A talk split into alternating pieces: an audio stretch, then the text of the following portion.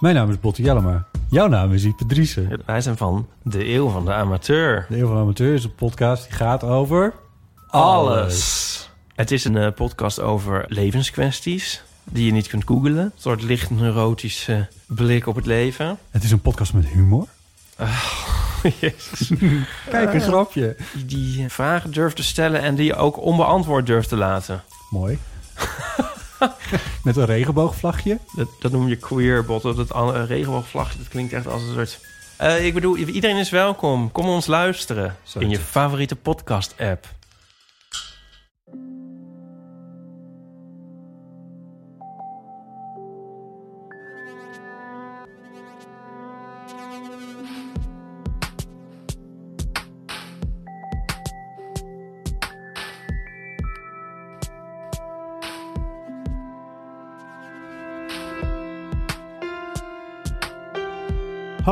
Ik ben Pieter van Relaas.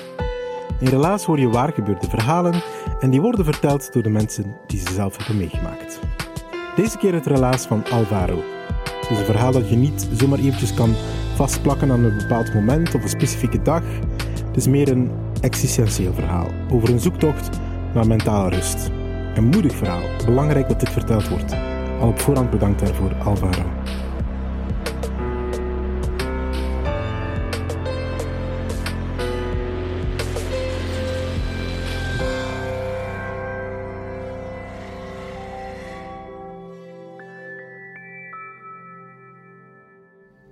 Mijn verhaal gaat over hoe ik in de winter van 2012 of ehm, 2013, ik weet het niet meer zo heel goed, ehm, ik een film zag die mijn leven voorgoed veranderde. Ehm, deze film was niet zoals de meeste films die ik tot op dat moment had gezien. Ehm, de film was onscherp, grauw en er naar kijken voelde eigenlijk heel vreemd. Het was ehm, geen leuke film, nee. Ehm, eigenlijk was het meer een soort van horrorfilm. Ja, dat beschrijft het eigenlijk misschien een pakje beter. Ehm, maar ik had het op dat moment niet helemaal door. Ik bedoel, ja, de meeste scènes spelen zich vooral af op de campus van de VUB, de Vrije Universiteit Brussel, voor zij die het niet weten. En eh, de Esplanade kwam daar heel veel in beeld.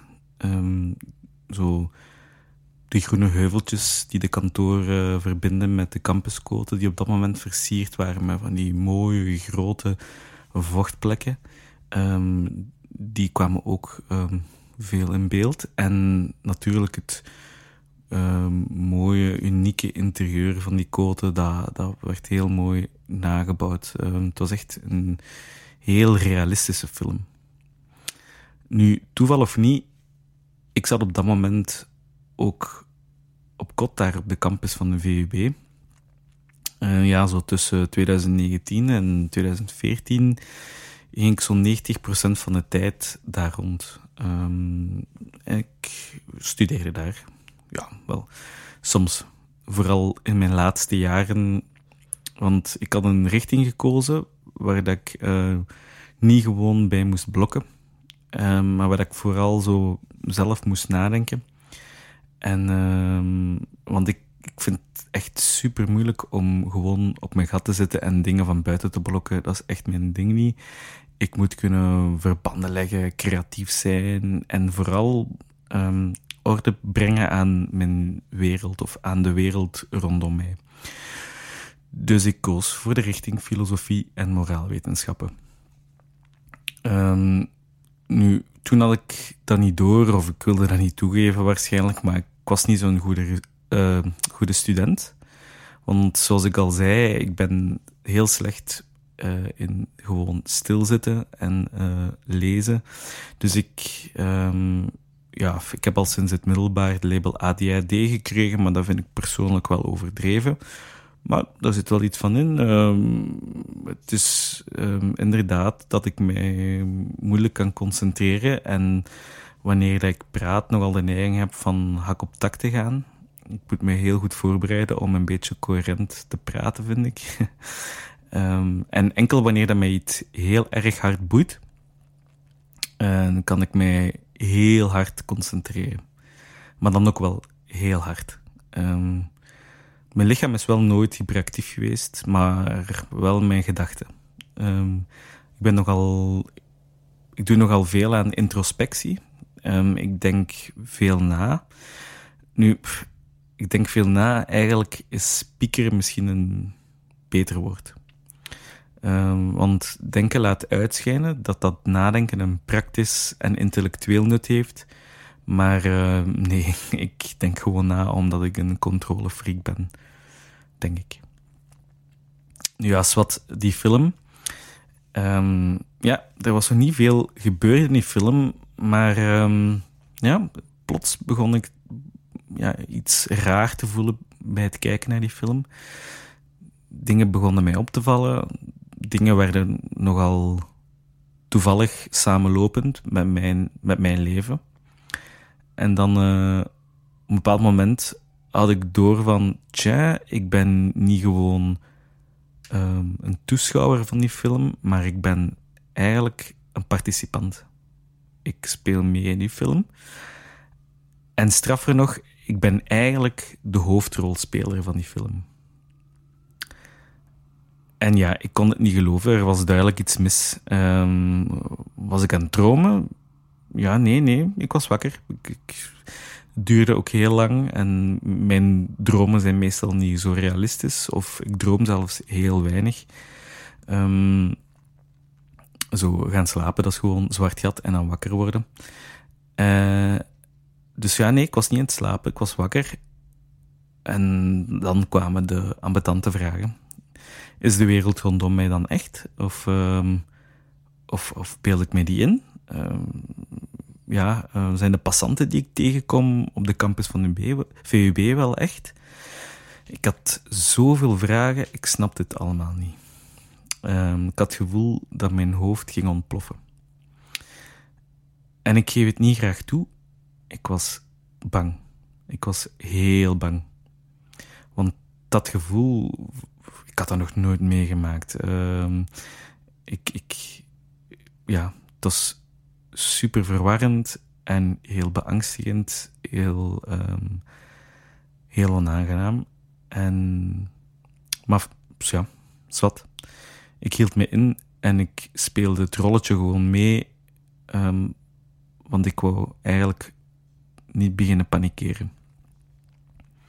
Nu ja, dit was niet normaal. En uh, wat ik op dat moment meemaakte, dat heet um, in klinische termen derealisatie. Het is een term dat ik op dat moment nog niet had gehoord. Um, eigenlijk kan ik er pas sinds een jaar of twee een naam op plakken. En uh, derealisatie is een monster. Een intern monster. Um, gelijk een parasiet dat zich in uw brein uw, geest, uw bewustzijn, noem het gelijk het wilt, nestelt en probeert grip te krijgen op jouw uh, realiteit. Oké, dus het monster was gerealiseerd. En ik had door dat ik niet aan het dromen was, maar dat mij werkelijk aan het overkomen was.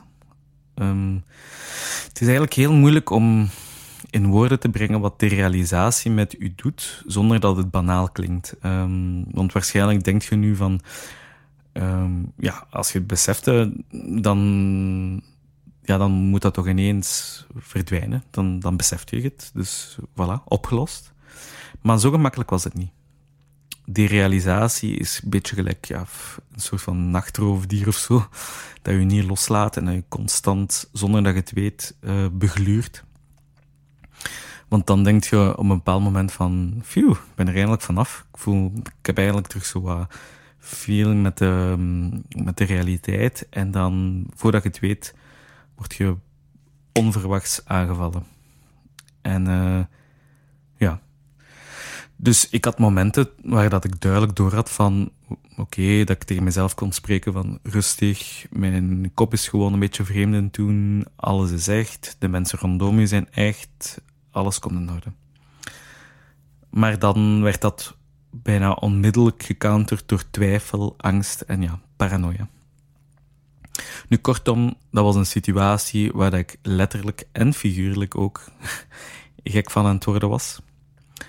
En uh, ik kon niet zo verder leven, maar ja, helaas, zoals misschien veel onder ons uh, het zouden hebben aangepakt, heb ik beetje voor mezelf beslist van daar niemand lastig mee te vallen, of toch zo weinig mogelijk mensen. Want ik wil dit eerst zelf proberen op te lossen. En als dat niet zou lukken, dan zou ik hulp zoeken. En uiteindelijk vond ik hulp. Um, ik, zocht eigenlijk uh, bij twee van mijn beste vrienden op dat moment. Pieker en uh, Pils, noem ik het. Uh, want door te piekeren en mijn kop te breken over vragen waar, um, waar dat je eigenlijk niet louter en rationeel of op, op ratio gebaseerd antwoord kunt geven. Um, bijvoorbeeld door een antwoord te proberen vinden op hoe weet ik dat andere mensen echt zijn. Of de klassieker, hoe weet ik dat de wereld rondom mij echt is? Want ja, een beetje beroepsmisvorming was, maar het was veel meer dan dat. Um, wilde ik controle krijgen op dat monster. Um, en wanneer dat dan niet lukte, dan haalde ik het grof geschut boven alcohol. Alcohol verloste mij tijdelijk van mijn angst en gaf mij de moed om alsnog door het leven te gaan en mijn plichten als student na te komen. Dus dat waren mijn twee wapens voor een tijdje: piekeren en zuipen. Um, maar na een strijd van toch ja, meer dan een maand, denk ik. Ik kan me niet zo heel goed meer uh, herinneren. Um, na een maand zo paranoïde te zijn geweest als een speedverslaafde die langs flikken passeert.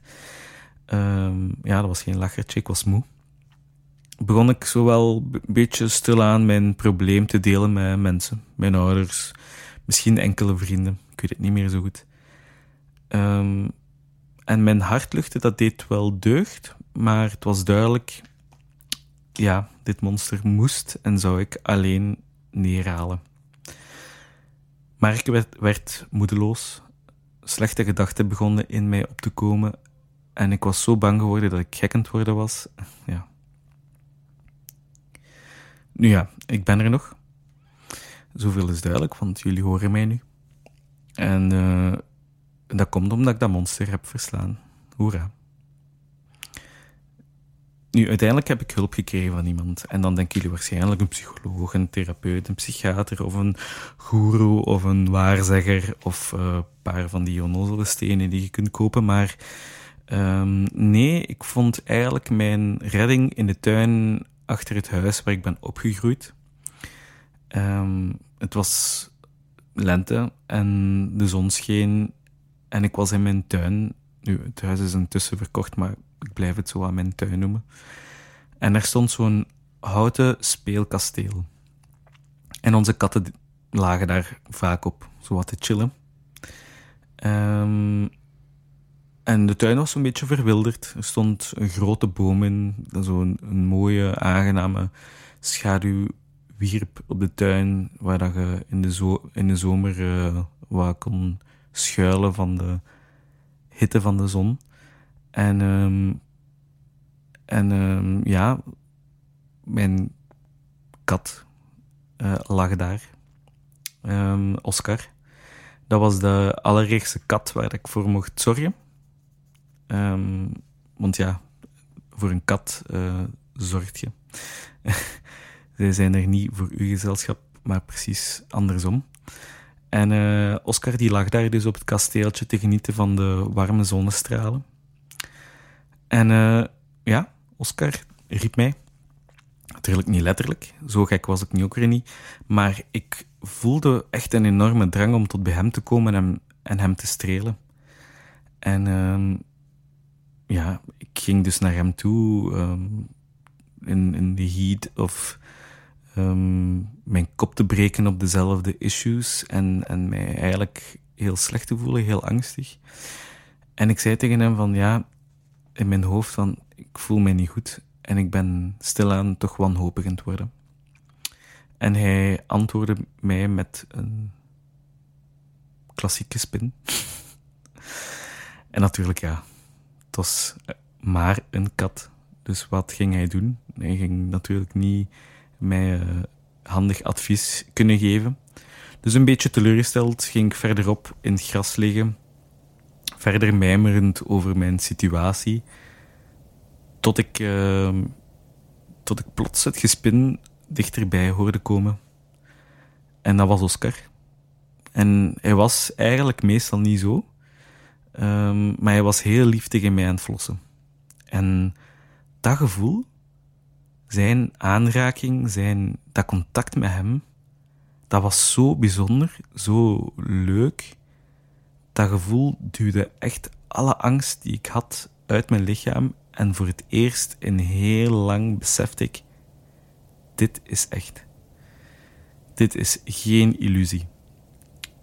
En dus Oscar, die, die kat die mij hier nu aan het verwennen is met zijn toch wel zeldzame affectie, die kan niet verzonnen zijn. En daarmee was de klik gemaakt. Ik had munitie om het monster te overwinnen. En uh, die had ik dan uiteindelijk ook wel overwonnen daarmee. Leren loslaten en vertrouwen. Dat is eigenlijk wat um, Oscar mij geleerd heeft. En uh, dat deed hij zonder woorden. En dat, dat was waarschijnlijk juist de enige manier die mij op dat moment had kunnen bereiken. Want woorden zijn menselijk. En ja, eigenlijk had ik toch wel vertrouwensproblemen. Ik, ik, had wel moeite met mensen te vertrouwen en, en, en, um, en de wereld rondom mij dan ook. En um, dat is nu gelukkig al een pakje beter geworden. Het monster liep uiteindelijk weg, maar heeft kort na mijn kantelpunt daar uh, in mijn tuin in Hasselt wel af en toe een poging gewaagd om mij terug in te palmen. Maar ik stond gewoon veel sterker en was in staat om veel beter terug te vechten. En dus, wanneer ik terug oog in oog met het monster uh, stond, dan was ik niet meer bang. Ik had door dat ik moest vertrouwen in mezelf en forceerde mij om uh, gewoon los te laten. En van zodra dat ik besefte dat ik het lot zou aanvaarden en dat ik er verder geen zaken mee had, verloor het monster zijn interesse in mij. En het is dus al heel lang sinds ik hem nog heb gezien.